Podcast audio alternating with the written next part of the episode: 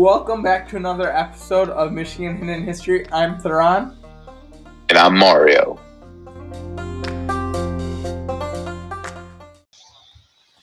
Today we are going to talk about the Van Hoosen farm and the specific structures. I have split this episode in um, into two parts.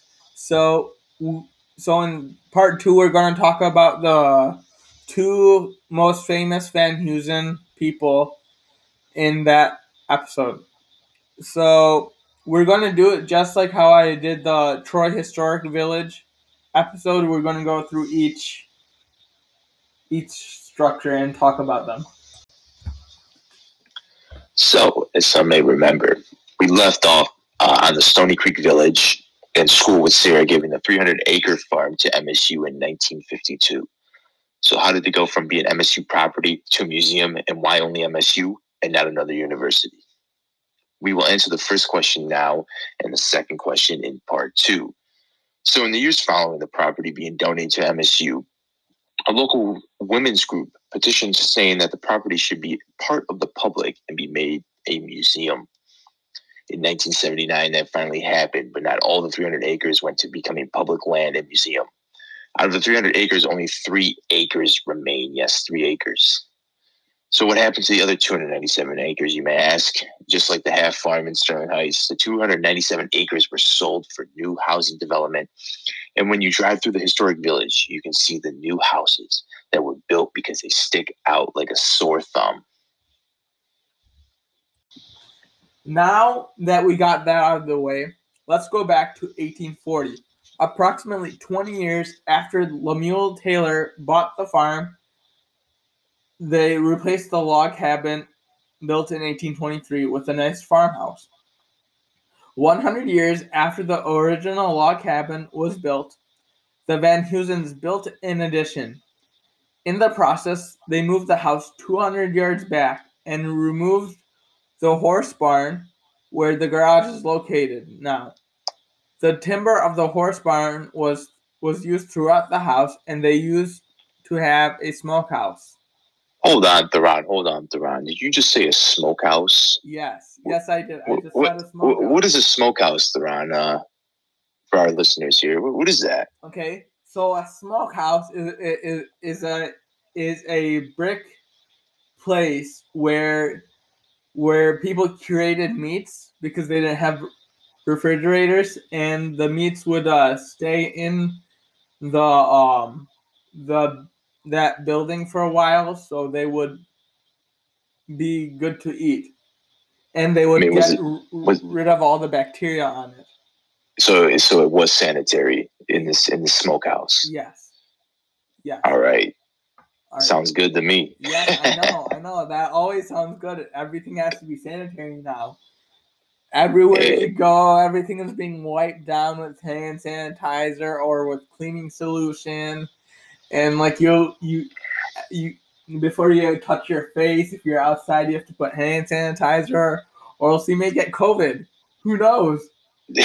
that is true. Yes. Who knows? But now, uh, now since you know what a smokehouse is, they use the brick, uh, the brick from that smokehouse for the three fireplaces inside the house. Throughout the whole house, you can find items from the five generations of Taylors and Van Hoosens that lived in the house. The sixth generation lives in Toledo, Ohio. This includes uh, the furniture that's inside the house, includes the furniture that traveled on the Erie Canal. The house also includes a Medici tapestry that came back on a trip to Italy in the 1920s. Now, Mario, since your uh, family is from Italy, um, can you educate me on what a Medici tapestry is? Yes. Um, uh, my family says so. I talk to them. It's it's ty- it's type of art. All right. Um, that they create back in you know in Italy. Uh, they use this art and they can hang it up on their walls. It's it's it's quite deep thinking art. Um, which which is really uh, really neat. So uh, I don't have any. honestly, but um, my family don't they don't have any either, to be honest. But now, if you you know go down to maybe like you know or somewhere, you you'd find it down there, you know. But Okay. it's it's pretty it's art that they create. Okay, that's interesting. I've never heard of uh, a Medici tapestry, but but thanks for educating me on that and our listeners. No So- problem. So to end the about the farmhouse, Sarah Van Hoosen Jones was the last resident that lived in the in the farmhouse. That is why that sixth generation lives in Toledo, Ohio. I mean, he could have chosen somewhere else to live, but Toledo, Ohio. But Yeah, well, why Toledo, Ohio? Here, what, do you see in Toledo? I don't, I don't get it. I, I I- don't know. I guess he wanted to live live, live in the disputed area. I mean, uh, disputed area of Toledo, man. I I don't know, man. The only thing that could bring me out there is is some sort of cash. Other than that, I ain't leaving out there. So Well, if you look at the wealth of the Van Hoosens, I, I I think you would um you would you would say that they are very wealthy people. just uh, I I believe they are wealthy. They were wealthy people, right? And Yeah, and I think they still are, but I'm not too certain about that. I couldn't find any information on the current generation that's living in Toledo. mhm, interesting. They must be just hiding under the rock, right? Yeah, yeah, or they want to live private lives. yeah, which is you know usually what um a wealthy person wants. It's a nice private life. Yeah, I know, I know. Moving on to 1850, we have the Red House that was built. This house was built across the street from the Van Hoosen farmhouse. It was the Greek revival style, and it was built in stages to accommodate the changing family sizes that lived there. One.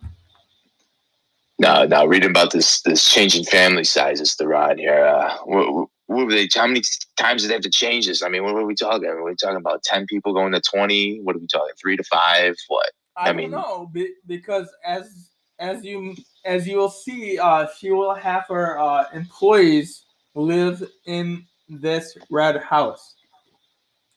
So I don't know what changing family sizes is or how many families lived in the red house. I couldn't find that information when I was doing this research. But yeah. Well, I mean, I, I'm assuming it means big family changes. yeah, yeah. Uh, otherwise, you wouldn't you wouldn't um be adding on to the house at all. Exactly. Yeah, exactly. Uh, I, I definitely wouldn't do it for about uh, you know a change in two people, but I mean, I'm Mhm, assuming it's changed in about ten or more. But I know. but the Red House was not owned by the Van Hoosens. It, it was purchased by Dr. Sarah Van Hoosen Jones for her employees to live in. Uh, she didn't. She did this to see the employees uh, did not have to travel uh, far to come to work. Uh, Sarah did the house had the house moved across the street over the existing wall and placed uh, on a new foundation. It's unclear when the northern lean-to addition was added to accommodate the first uh, floor bathroom and bedroom, but it occurred before the house was moved.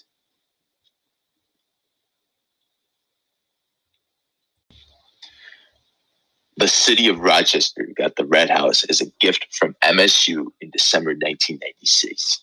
Since the Red House has been owned by the city of Rochester, it has been part of the National Registry of Historical Places. In 1954, on a trip to Vermont, Sarah Van Hoosen Jones saw a house similar to this one painted bright red. Yes, bright red. In 1955, the Brown House was moved a little north and west to its present location, modernized it, and painted red. The fireplace and chimney were added at, the, at, the, at this time, as well as the octagon shaped window near the roof on the north side. An octagon shaped window. I've never seen a window like that, but it, it's mostly in houses that have attics and you need So- a window to to consider it as a room okay. so they'll put so they'll put like a weird shaped window by the where the bedroom is or whatever room they want to de- designate it as Interesting. I, I don't think I would really want to an octagon shaped window. I, I, I, I, mean, back then it, it, it was probably all the hype and craze. It, it must have been some some hype. Uh, because because because if you go look at houses now, the mm-hmm. houses built in like the 50s and 60s will have specific houses that have rooms in the attic will mm-hmm. have like a octagon or a pentagon shaped window and you'll be like why is this here yeah i would question it but, but that's but but if you need a room and and if you don't want to pay money to to um to put actual windows or what if an actual window does not fit on on the top of the roof where you on in the attic where you want to put the room. Well then that's when it comes that's when an octagon shaped window comes in right? Yeah yep.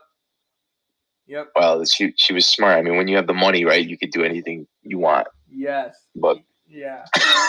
but but but otherwise the exterior is the same. Uh, this is all according to Elise Sorel, who is uh, a Van Hoosen Farm employee. Next, we have the Dairy Barn, which was built in 1927. Sarah Jones built the barn based on the design and recommendations of the USDA. The this dairy barn is also part is also on the National Registry of Historic Places and has been converted from a milking fa- facility into a year round cultural, educational, and rec facility. The farm operated operated in four phases, which are cattle herding, poultry, milk production, and land for crops. We have decided to shorten Sarah Van Hoosen Jones to Sarah Jones just to make it easier. So she started our her farm operations with 1,000 white long Leghorn chickens, but she devoted most of her time to the dairy barn. Through her efforts, she was able to increase her, her original herd of 50 Holstein Friesian cows, which are a type of cows that produce milk, to 200 in 1944. Between 1929 and 1940, the Van Hoosen farm cattle, which are the Holstein Friesian cattle, won ribbons at stock shows in Michigan, Wisconsin, and Illinois state fairs, and at the Dairy Cattle Congress in Iowa. The cattle were raised at the Van Hoosen farm became desired throughout the world. Because of this, Sarah sold her prized stock to governments such as Venezuela, Costa Rica, and Argentina for breeding programs.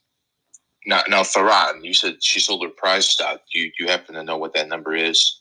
No, I do not know how much the, the that number is. I'm pretty sure it's out there somewhere, but through my limited internet research that I did, I couldn't find that number. But I'm pretty sure that she made a lot of money off these cows, especially if you were able to um um, increase your um, increase the number of cows you had, and be able to win prizes for for the cows.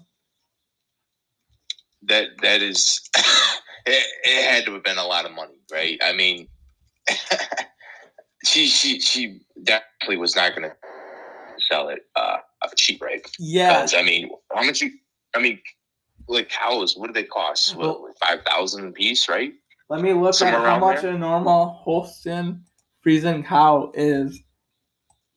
Because I believe the I believe the cattle is man. They're they're a lot of money, man. They're they're a couple grand to you know. Yeah. High grand each. Yeah, yeah, yeah. let's see what the price is. Um.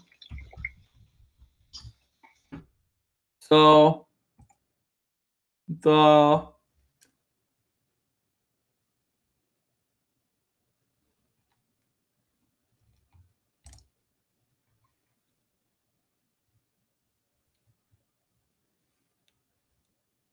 Mm.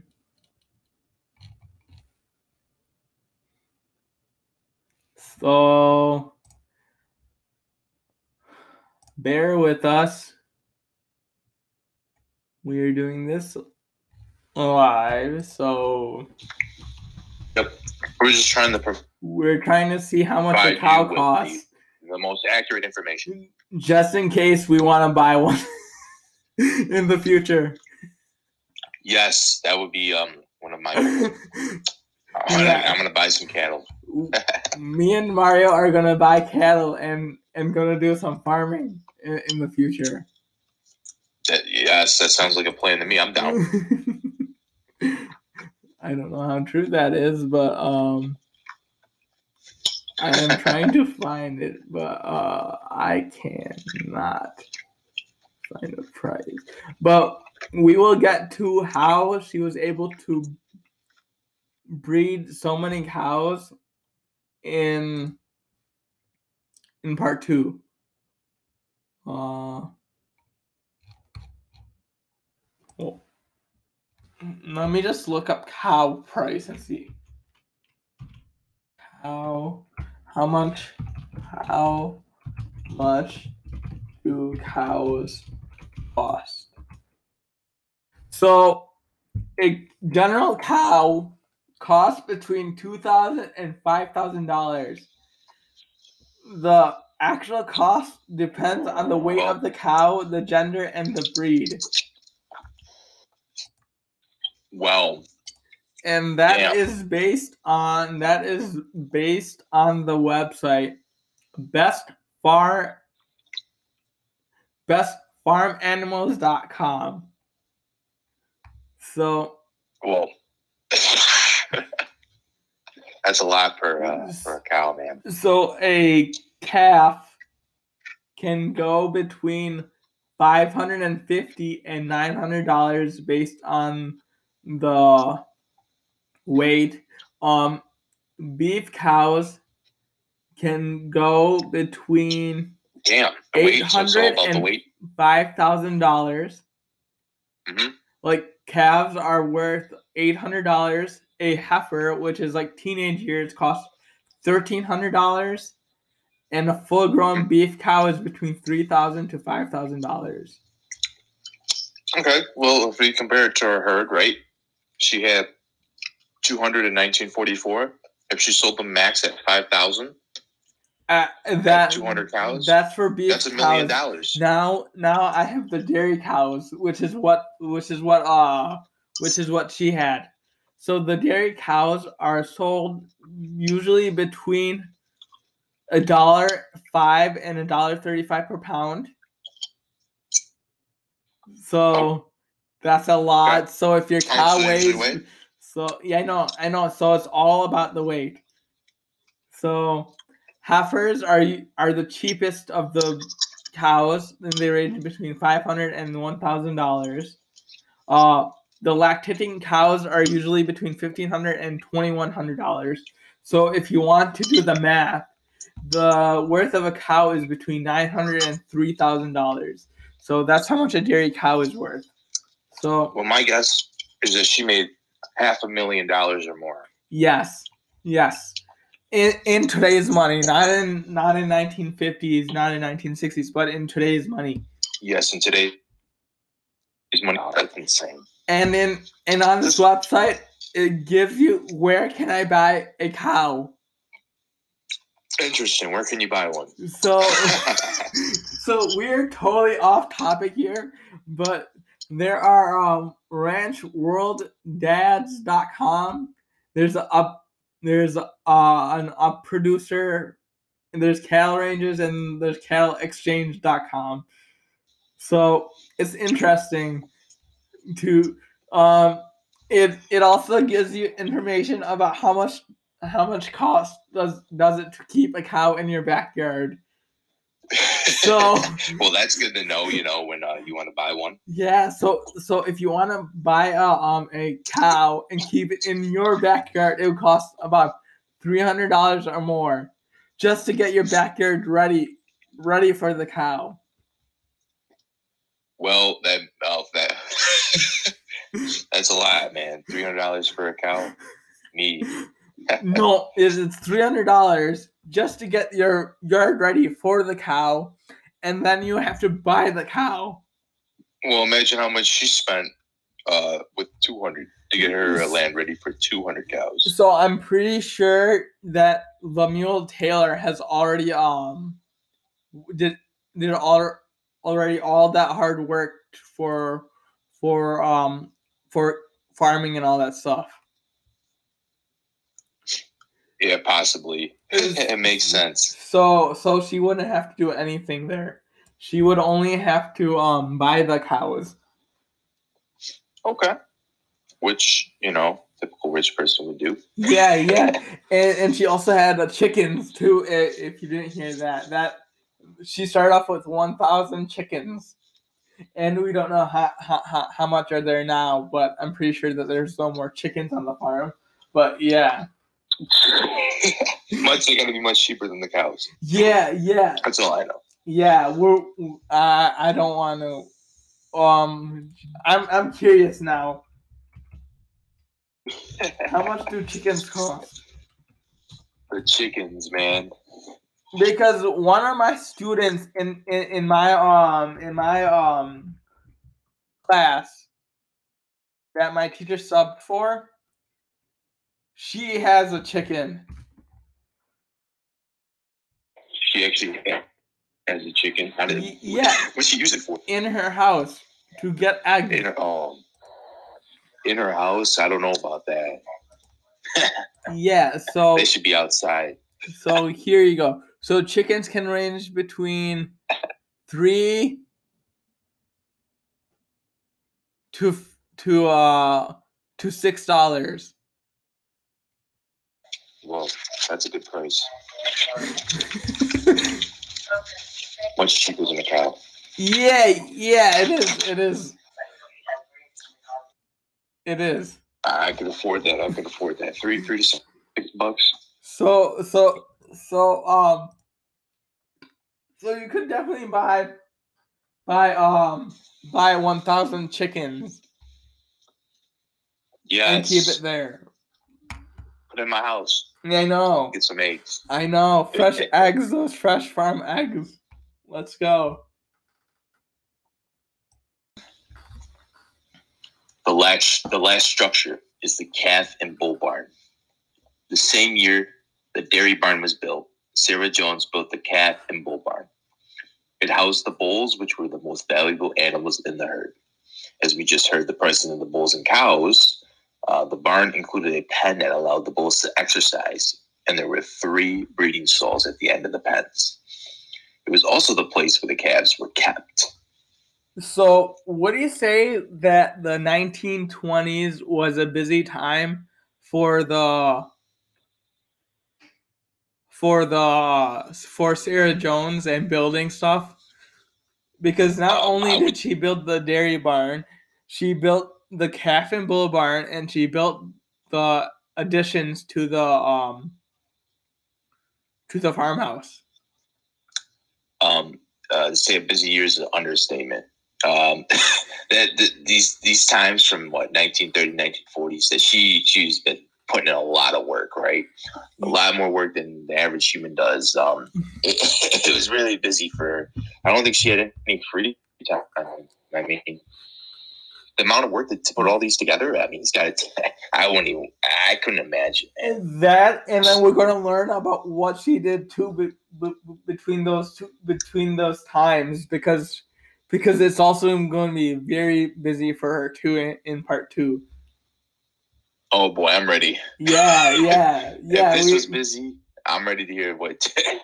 yeah. What else she? Mm-hmm. mm-hmm. He did that. All right.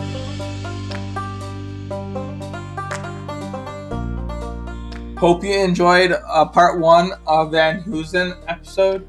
Um, on Michigan Hidden History. You can listen to this wherever podcasts are found. Follow us on Twitter at MI Hidden History. Do not forget to rate and review the show on Apple Podcasts. And this week's quotes are Your journey won't be the same as anyone else's, so don't let the world tell you how it's supposed to look. And when you feel like quitting, think about why you started and thank you guys and for everyone for listening. And we'll see you next week on Michigan Hidden History.